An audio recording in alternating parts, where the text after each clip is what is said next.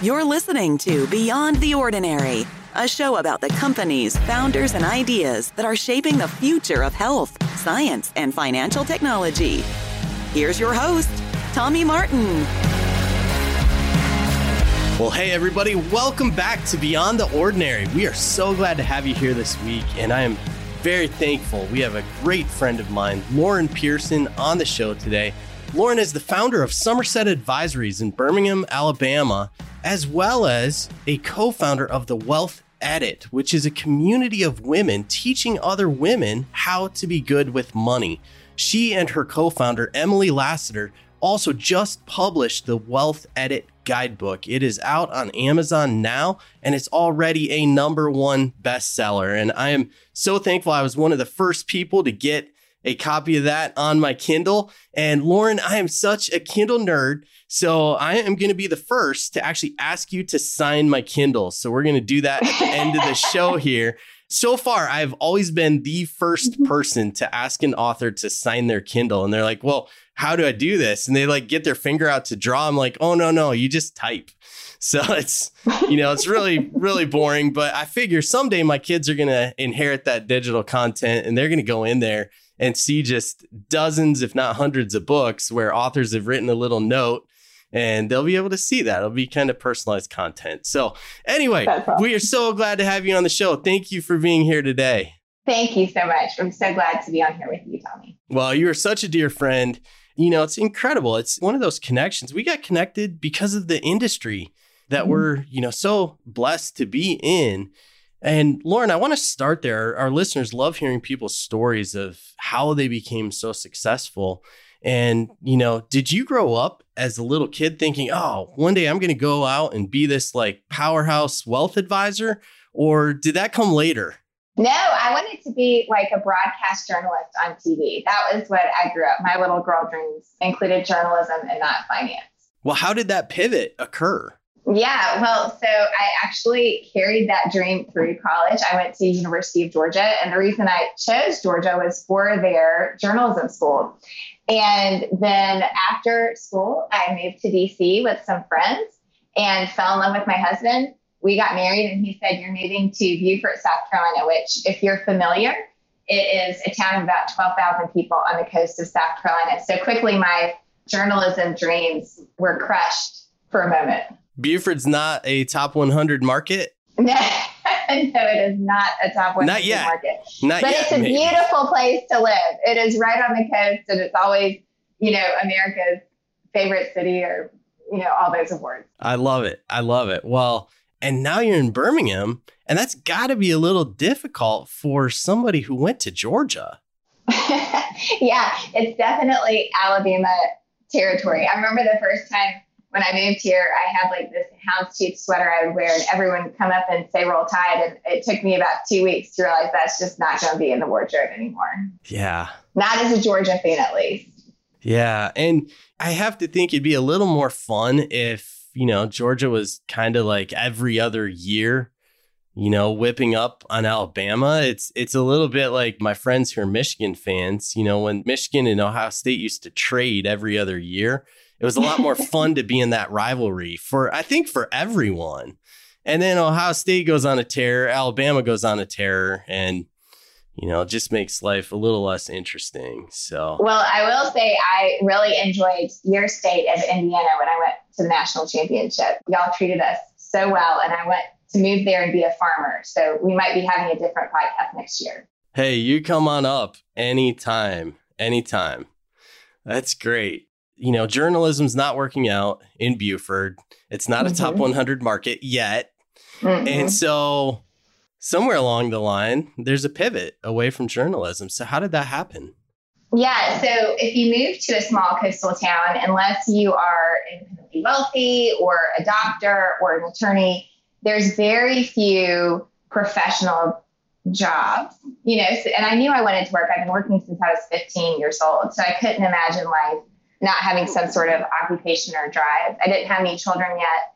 And so financial advising kept coming up. It's like, hey, you should go be a financial advisor. And I was thinking, the only experience I have with investments and money is my dad like ripping open a statement every month, like being kind of ticked off for like two days.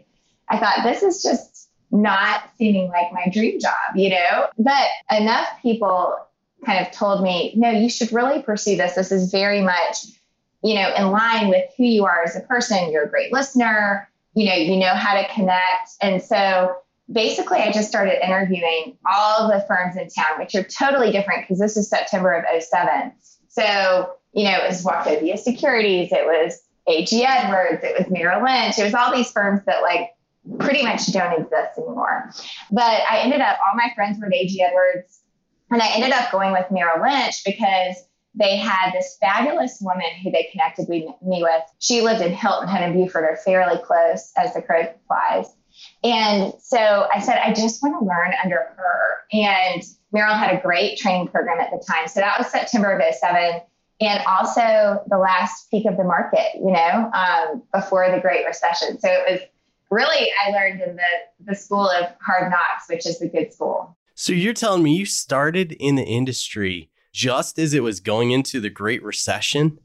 Mm-hmm. Wow. It was crazy. I mean, advisors, you just learn so much when you come into an industry at that time. When there's so much chaos, advisors would just walk out and quit. There were advisors that, you know, it, you would just learn so much about client behavior. And I didn't even really have any clients. Any clients I received it because somebody else walked out, you know? And so they were just kind of stuck with this 27 year old who knew nothing, who was a journalism major. So that was sort of my start to the industry. But I ended up just learning so much about people and what they really needed and wanted because they were so vulnerable at the time, just wanting something different. And so, what I learned is that while they wanted great investment management, what people really wanted is to feel safe and secure. And so, I really went down the planning track. So, I became a CFP. My fam at the time, uh, well, right in the middle of that, I actually had my first baby. So that was like, you know, April of 2009, I had my first baby. So there's just a lot going on all at once. And listeners, when Lauren mentions the CFP, for those of you not familiar with industry terms, that's the certified financial planner. Think of it just like doctors pass their boards, or CPAs pass their boards, or attorneys pass their boards. In the financial advising profession, the CFP is really the boards that we have the problem, and I've been talking about this for over a decade, the biggest problem in our industry is that unlike these other professions, our boards are optional. And that just blows my mind to this day.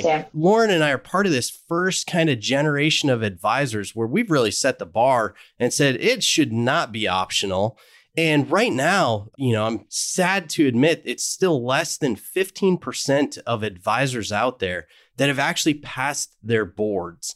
So when Lauren says that was a priority for her very, very early on, she was really showing her dedication to the professionalism of this industry, which I get a sideline view to see her other side on top of the professionalism is just this intense love and care for people. And so you mm-hmm. put those two together and you know this thing's going to work and be off to the races. And so you have your child in the midst of this. You're starting in the midst of the Great Recession. You want to take a planning focus, but you're with a firm that that's kind of a brand new thought, if any. So pick up from there. They were getting acquired by Bank of America at the time. Then, you know, fast forward, I have another baby two years later, and then we moved to Birmingham, Alabama. So we just had, and I will credit Bank of America Merrill Lynch eh, through all of that, I mean, they were they had a very good kind of early maternity policy. I never felt stressed about that from a Merrill standpoint. Now, the other people in my office, that was a different story, but that's for another day. But we moved to Birmingham, and all of a sudden, I have all these clients on the coast of South Carolina and no clients in Birmingham, Alabama. But then we realized we were probably going to be in Birmingham for quite some time. So I felt the freedom once I moved to Birmingham to really look at where am I practicing? Is it in line with my internal standards of being a fiduciary for my client? Those things just were not matching up. And so I took a lot of time to really look at who is out there where can I practice? Because when you're when you start your practice at a Merrill Lynch, you know, you have that scale and sophistication. They called it a wirehouse for a reason. They had access to a lot of resources. Well, then in 06, 07, 08, 09, there was this sort of disruption in the industry where technology caught up and there was a lot more access to the same resources. And so there were firms that emerged in that period of time that really tried to marry the scale and sophistication of a wirehouse firm with the responsibility of what's called a registered investment advisory firm, where you have to take fiduciary responsibility. As a CFP, you have to take fiduciary responsibility. And that is, that means putting your interest as the client ahead of my own interest. That is extremely important. I think a lot of clients come to me because they like me and they trust me, but I wish all of my clients came to me because they knew I was taking fiduciary responsibility for them every day. And listeners, we've talked about this in the past, but if you're new here, just as a reminder, we really talk about two camps in the industry. And I'm not casting stones, there's a place for everything. Mm-hmm. But in the industry, in the wealth management industry as it stands today, everybody calls themselves an advisor but they really go by very different roles. And one of the roles is what I'll call the better term is a broker. And their job mm-hmm. is to mm-hmm. go find products that are helpful to you.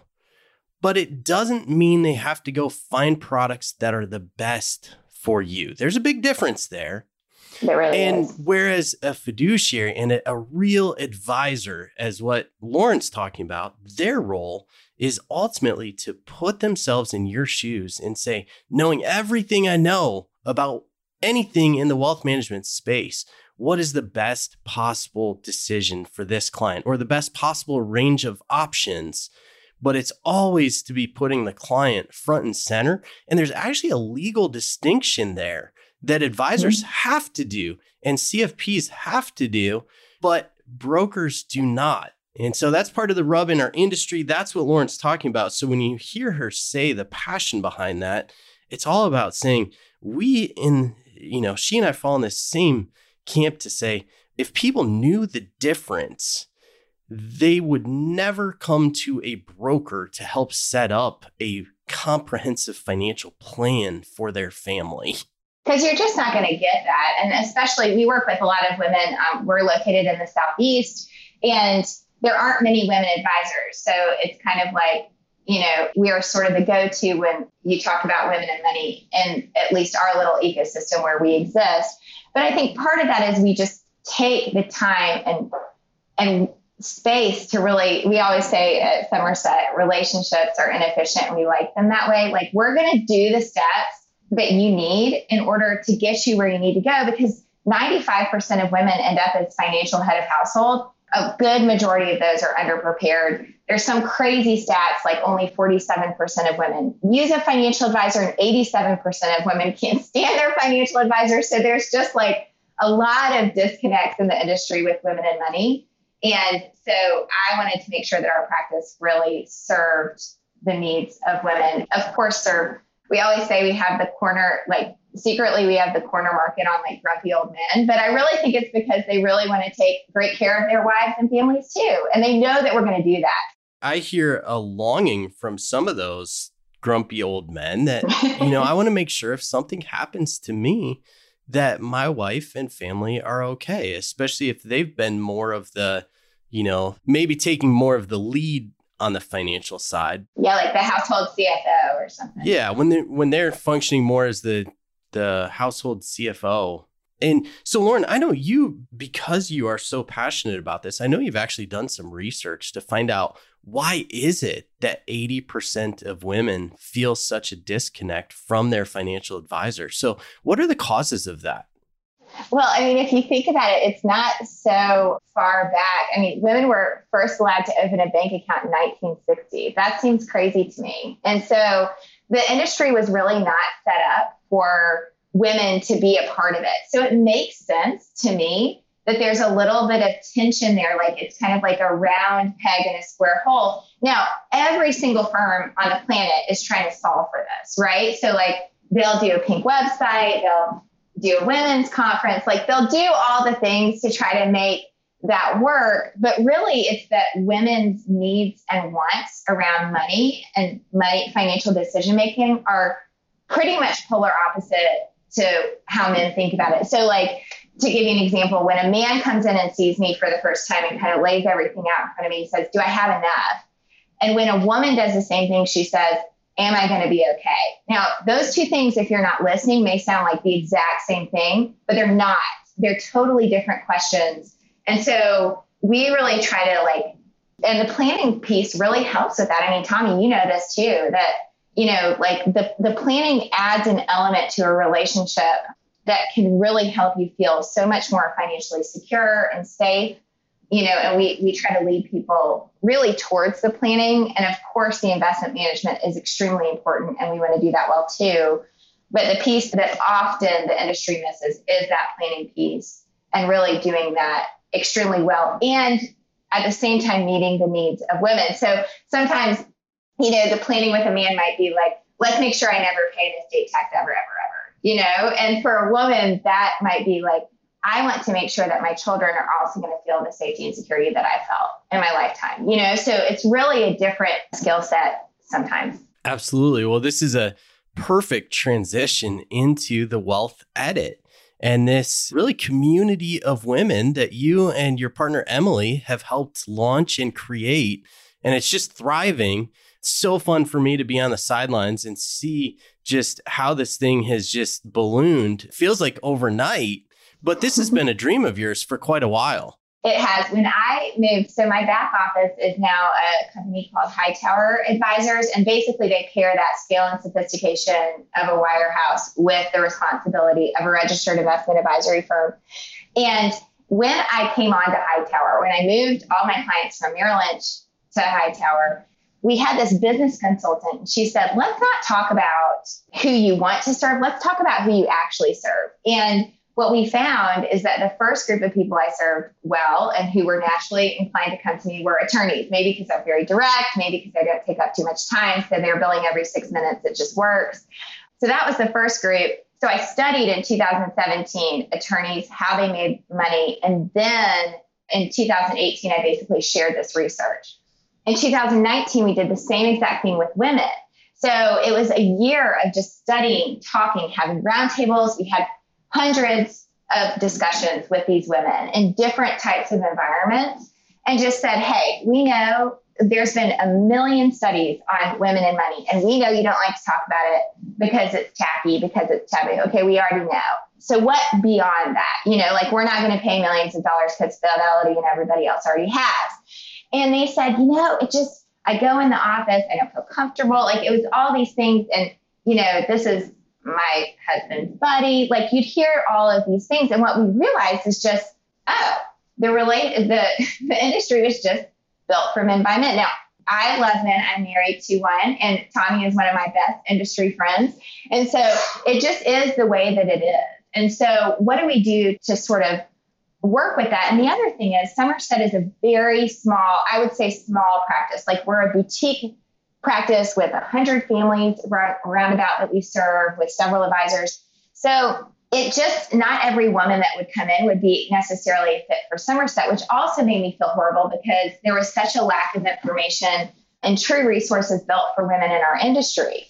So we built the Wealth Edit, which is a community where basically we take our best practices from Somerset and what we learned from the field and we share them, but not just with, you know, every woman buy this course and you're going to get, you know, all your financial dreams are going to come true. It's not like that. What we realized is we learn best from one another and we're not all alike. And my business partner, Emily, and I are the perfect example of this we often dress the same. We're at the same parties. We spend, you know, 12 hours a day together between Somerset and Wealth Edit. And on the surface, you would think socioeconomically we were very similar, but we're not. She lost her husband at age 37. And so she had to go from being a dual to single income household that's totally different than my experience. And that's what we're missing. And so we've created, you go to the wealthedit.com and you take this quiz, and it basically leads you through a series of fun questions to your financial personality, for lack of a better term. And then we've customized content tracks to fit this personality with all of the cases that we've seen, doing hundreds of planning cases over the years. We kind of know okay, if you're an entrepreneurial woman, these are some of the things you more than likely will run up against at some point in your lifetime. If you are you know, a highly educated dual income woman, you might run into this path. If you are, if philanthropy leads your primary decisions around money, this is what this financially will look like for you at some point in your life. And so we've really built these six. We're, we're introducing a seventh glide path this year. Her name is Fran. They all have different names, but she's a first generation wealth creator. What I realized through running the Wealth Edit for two years is that there weren't a lot of first generation wealth creators that came into our practice at Somerset. It was a huge hole that needed to be filled. But we've now been able to fill that through the conversations that we're having with the, through the wealth edit. So it's been an exciting thing. It's been really, really fun to connect meaningfully with women. It's it's a heart project for us. I mean, we want to to some in some capacity serve as many women as we can, but we can't do it all through Somerset. It just it doesn't work that way. Got it. I absolutely love how you and Emily have really broken it down to give people a starting place that they have a comfort level with. We don't have time today to go into all seven of the personalities, but which has been maybe the most fun for you to work on? Yeah, I think that the Prim personality has just been so interesting. It, she's the one who's kind of been through some life changes that maybe she wasn't expecting. And I feel like that's the group of women at the Wealth Edit where you really see so much like passion and and just willingness to contribute to the community because they've really been through something hard. And I think that's the other thing that, you know, it's funny, like we created this thing in March of 2000 20 and then quickly we went into quarantine. And so we basically had to throw our business plan completely in the trash, like four days after we launched, because we launched on International Women's Day. But what's been interesting is to like become this sort of like online financial ed tech firm when we're both over the age of 40. It kind of doesn't make any sense, except that I think what the gap that the Wealth Edit fills is that we're not just trying to sell a course and be like, oh my gosh, I saved $100,000 by the time you're 28, you know? Because really, a lot of life happens in your 30s and 40s that you're not expecting. So, like, while you might be able to retire at 28, all of a sudden you have two kids, you might have to go back to work, or you're married and your husband passes away, or you get divorced, or all these things that happen in life that you're just not expecting. And I think that there's a real empathy that comes with the community of the wealth edit because these are all women that have been through some things and are willing to share very kindly their experiences in like a safe and kind of secure environment. And it's why we don't really like promote like free Facebook groups. Like we really do think that you should there needs to be a barrier to the intimacy that's created in this community. Lauren, what's been your most kind of rewarding experience with the wealth edit so far? Are there any stories that you've seen people's lives be changed because of this? Yeah, it was, you know, I think the most special thing was when we first started, when we first had to throw that business plan in the trash, and all of a sudden we were an online community and we had no idea what we were doing. We didn't have the tech built that we needed to have built. I mean, it was really like flying by the seat of our pants. But I'll never forget this smaller group of founding members that just kind of leaned in to a very imperfect product and let us teach them very organically from the beginning. I mean, you never forget who brings you to the dance. And like these women for sure did that. And one of the women, she joined and she was in about a $100,000 of debt. And through just like our teaching, while we don't teach like debt snowballs and whatever, it was just the encouragement and you know, I don't use this word very much, but like just empowering nature of a group like that where you feel intimately connected that you can it's a safe space to talk about money, to talk about what's really going on in your life. Within a year she had paid down all of that debt. Then about 6 months later she lost her job and she said, "You know what? I just wasn't afraid. Like when I lost my job, I just knew that I was going to be okay and I knew what to do. And I think it's that confidence around money that's the main thing that you build at the Wealth Edit because we think you should use an advisor. You know, we want you to use an advisor, and it's more than likely not going to be Somerset. But we think it's so important this kind of to fill in this gap, either in tandem with a financial advisory relationship that you already have that just feels kind of clunky because you just need to build some financial confidence you know, and then go back to that relationship and feel confident asking questions to your advisor if something doesn't feel right. Or before you even choose an advisor, just really like building up that knowledge set. So you go into a meeting and you say, Yeah, I know everything that we're going to talk about here, you know, oh, or if you don't, you can ask questions and you know that's completely fine. So that was a cool story. Well, I love your passion and it's it's so easy to see it, Lauren. And maybe this is part of the difference you recognized quickly between your male clients and female clients. It sounds to me like you've recognized the key to success in your demographic is providing financial confidence. Mm-hmm. It's really what I think that's all that's missing with women. I mean, I think I'm a good story of this. I did not take a finance class in college. I think the closest to finance I got was statistics my freshman year. You know, I mean, it just, now I think it's different. My daughters, it's like cool to be good at, at math. But when I was growing up, it was cool for women to be like English majors or whatever. And that's great. But I just felt that lack of confidence. And it wasn't until I was basically forced into a career that I knew nothing about and took that leap of faith that I was like, oh, I can learn about this. So, I mean, I feel like if I could do it, then any woman should be able to do it at any point in their life.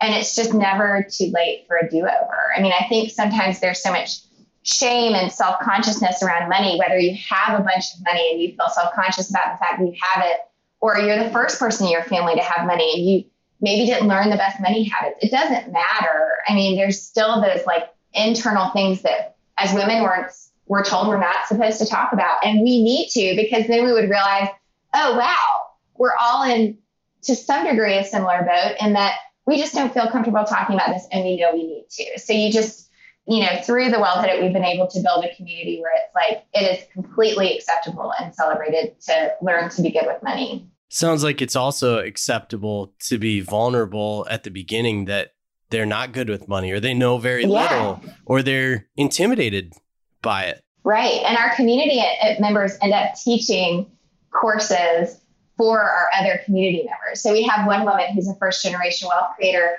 And I've never been so excited about a class that's going to be on the wealth edit, but it's writing your money story. Like she's the first person in her family to create wealth, to graduate from college. And she said, you know, this step of writing my money story has helped me more than anything else to kind of vision out what this is going to look like for her in the future.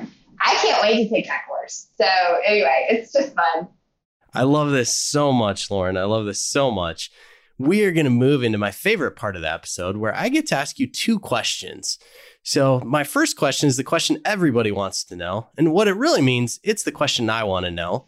and so, my first question for you you made a statement earlier in the show. And if anybody was listening on like 2x speed or anything like that, they may have glanced right over it, but it was actually really powerful. So, I'm going to ask you to unpack it. You said, We believe relationships are inefficient and we like them that way. Tell me more about what that means for you at Somerset and at the Wealth Edit. We put relationships first at Somerset. And early in my career, people said, well, you're going to have to choose between the business and the work. You're going to have to choose between the business and the work. And I thought, how terrible is that? The way to get around that is just not to be worried about being the biggest advisor on whatever list comes out. You know, just doing well by a few families is actually for me more fulfilling than anything else. And the way to do that, you have to leave capacity in your schedule, in your day for people to call and say, oh, wow, the market's a little tumultuous. I'm a little bit afraid. Help walk me through that, you know? So we really protect at Somerset that time so that we always have space when someone calls or a planning situation goes over the time that we have allotted that we just kind of celebrate that. We're just glad that we're able to help this person in that during that day. So that's sort of what it means for us. We just really like the inefficiency of relationships because it doesn't always work in an hour time frame. Sometimes it takes longer. Sometimes it's at night, whenever it is. That's just the way that we've culturally built our practice. And I love how you've also operationalized that in your firm, it sounds like that, mm-hmm. you know, we build in margin for caring about our clients. I mean, what a what a novel concept, but it sure makes it easy to understand why you've been so successful, and mm-hmm. uh, just so proud to know you and be your friend.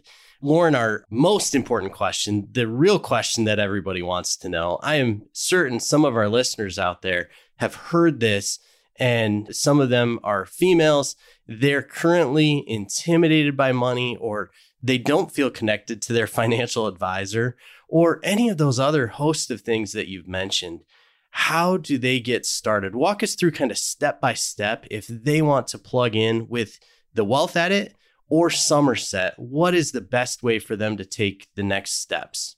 Yeah, so I think just looking at, I'm always for trying to mend. If you're currently in an advisory relationship, like the first step may be just to try to mend it. So maybe you join the Wealth Edit and you build up some good questions and confidence that you can then go to that advisor and feel like you're knowledgeable enough to ask the questions that you need to ask. And you know that you have you know a tribe of women behind you being like yeah you need to ask that question. It is normal to do that you know so just normalizing that. So i'm for that.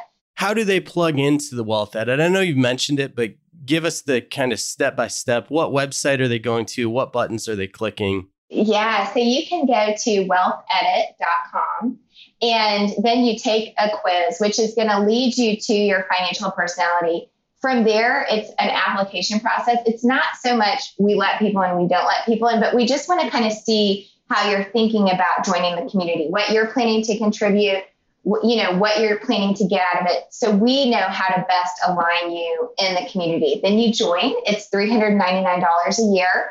And then from there, you set a call with Emily and I, and it works. Now that we have all of these women in our community, we're able to meaningfully connect you with other women that may be able to help you and help you access the content in a way that makes sense for you. For some people, they really like the live classes. For some people, they're just super busy and need to listen at night. So we can kind of help you on that track to get the most out of the membership. So that's sort of how you join that's how you join the wealth edit. And um, the more you put into it, the more you get out of it, just like anything in life, because we always say if people just consume a tiny bit of our content, then they're going to get $400 in value, hopefully three, four, five X that easily. Or in the case of that one woman, you know, whatever that is times a hundred thousand. So that's been, that's been a cool thing. Um, and then for Somerset, like we always just like to be a place where people feel safe calling and saying, hey, if not Somerset, then who? And we can connect there too to see if it's a fit for Somerset, great. If not, we have some really great partners around the country who we can connect that are going to take fiduciary responsibility and treat you really well. So, and that's just somersetadvisory.com. Somersetadvisory.com and wealthedit.com. Yes.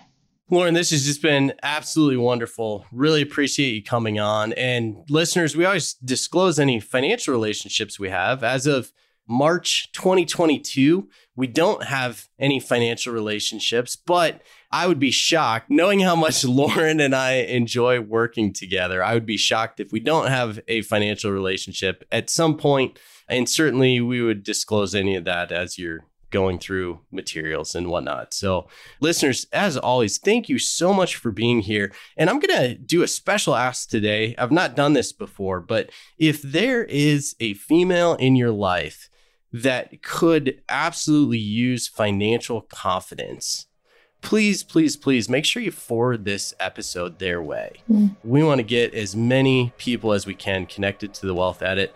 I'm really passionate about this. I think it's so critical we just want to see this move forward in such a great way. So, Lauren, thanks again for being here. Tommy, thank you so much for having me. Truly, you have been one of, I always tell people, they say, well, how do you know this Tommy? And I say, he's like my pen pal that we met through all of our different connections in the industry. It's fun to grow businesses in the fiduciary space alongside you. So thank you. Absolutely. Thanks for listening to this episode of Beyond the Ordinary. This podcast is brought to you by Mammoth and produced by Reverb. If you like this show, consider sharing it with a friend. You can subscribe to future episodes in Apple Podcasts, Spotify, or wherever you listen to podcasts. For more information about Mammoth and Beyond the Ordinary, visit us at mammoth.vc.